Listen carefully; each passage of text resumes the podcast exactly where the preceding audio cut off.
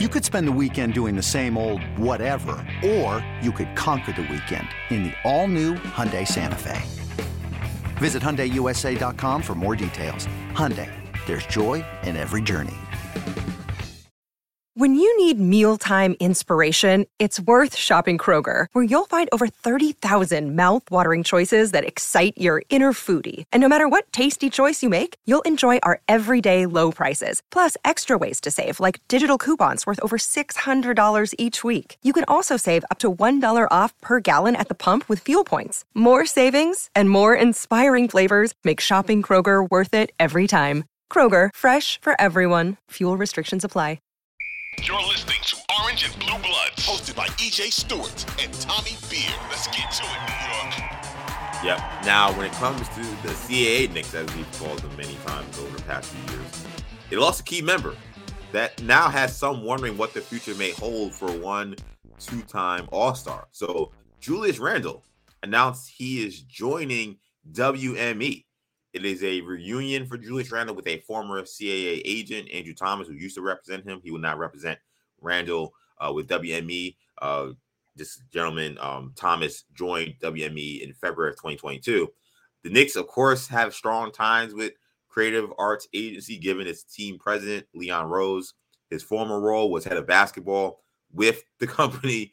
Um, and the Knicks have signed various players. They've traded for various players who have been CAA clients when Cam Reddish was belly aching. Some of the stuff he heard from Clutch Sports was this idea that maybe that Knicks favored other agencies than others.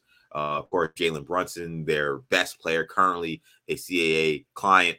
Uh, one key Knicks player who is represented by uh, WME is RJ Barrett, and the agency negotiated Barrett's four-year, 107 million dollar contract extension, 120 million uh, potentially if he meets certain uh, meets certain requirements. Randle has two more guaranteed years left on his contract before having a player option for 2026. So, Tommy, little deal, big deal, or no deal that Randle left CAA.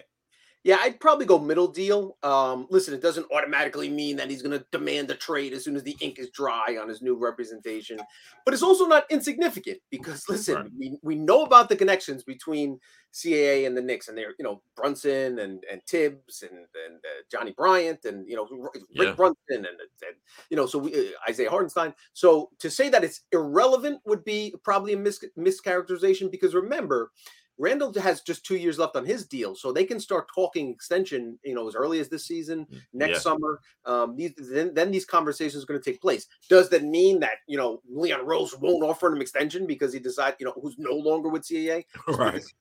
It happens a lot. It happens frequent frequently with players and entertainers. Um, you know, we thought once OG Anunoby signed with CAA, automatically he's going to be a Knick. Um, then there's a fallout. So there's a million other things that can happen. Yeah. Um, so it's worth mentioning. Um, it's it's it's a it's a factor, um, and it could be a factor And you know the comfort level and familiarity um, and the conversations regarding extensions, etc. Uh, but it's certainly not a deal breaker or or anything that you know we should jump to any conclusions about. Yeah, I'm gonna say little deal. I'm not gonna say big deal. it, it is interesting. I mean, interesting. it is interesting. I mean, and, and maybe it's just a figment of our own imagination to some degree that you know we've followed this CAA Knicks connection since really it, it precedes Leon Rose. Actually, it's yes. you know it goes back to the Glenn Grunwald days yes. where like he was signing all these CAA uh, clients, and there was this word that oh, it seems like like the Knicks have this thing with CAA. We don't know what's going on.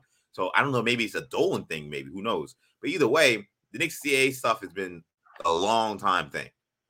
So to see a player like Julius Randle who is coming up with a contract extension potentially due, and the Knicks flirting with all these other big name guys who may be on the trade market. he changes agencies from what we think is the Knicks' favorite agency.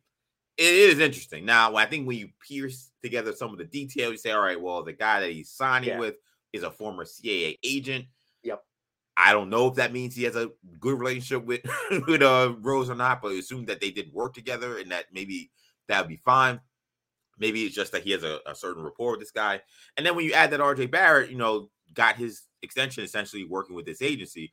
Maybe yep. is you know Randle looking at what RJ got and saying, right. "All right, I like how they worked with that, especially given there was so much kind of uncertainty about if RJ is going to be on the team. Because remember, they were negotiating trades with RJ Barrett during that same time. Maybe he liked how the Knicks handled that. I don't know why you would, but I guess maybe he liked that, and maybe he's saying, "Well, I- will look at what they did, and maybe they help me out because I may be in that same situation. Like next summer, when the Knicks are going after Giannis, or when they're going after Joel Embiid, and my name's floated in trade talks, I want to be able to have also have productive contract extension talks because as Randle he says a lot, he, he likes being a Knick. He might I don't know how much he loves New York, but he likes being a Knick. Right. So that could be some of this too. I mean, I, I can't think of any extensions that CAA has actually negotiated with the Knicks since those guys have come here. Like they re-signed Rose and some of those other guys, but like those weren't extensions. So I, I don't. This is, is a different ball game, and maybe Randle's playing strategically that way. With threats to our nation waiting around every corner, adaptability is more important than ever. When conditions change without notice, quick strategic thinking is crucial. And with obstacles consistently impending, determination is essential in overcoming them. It's this willingness, decisiveness, and resilience that sets Marines apart. With our fighting spirit, we don't just fight battles, we win them. Marines are the constant our nation counts on to fight the unknown. And through adaptable problem solving, we do just that. Learn more at marines.com. Yeah, uh, again, you know, uh, let's not. Their players switch agencies all the time, so this is obviously, you know, and there's there's going to be conflicts of interest. Le, uh, Leon Rose's son, Sam, represents Obi yeah. You know, so like there's, you know, and they, they still find a way to work together. I'm sure they're gonna have Thanksgiving dinner together, etc. Um, so at the end of the day, it is a business, and both parties are going to do what's best for both parties. So, um, yeah, I, I wouldn't uh, go crazy about it. Yes, wouldn't go crazy, but definitely noteworthy. And I think every Knick fan that saw this thing go down was like, as you said, it's like um that uh, Miranda Cosgrove uh, meme of her with the, with the cup drinking at, at the tea at the laptop, looking at it just like, yep, interesting. I think yeah, that's yeah. what everyone thought, you know, or the or the wind horse, the, the you know the finger point. So um, we'll keep the continue to file what's going to happen with Julius Randle, but he does have a new agency, and I think we will have to continue to see if that impacts his future with the Knicks.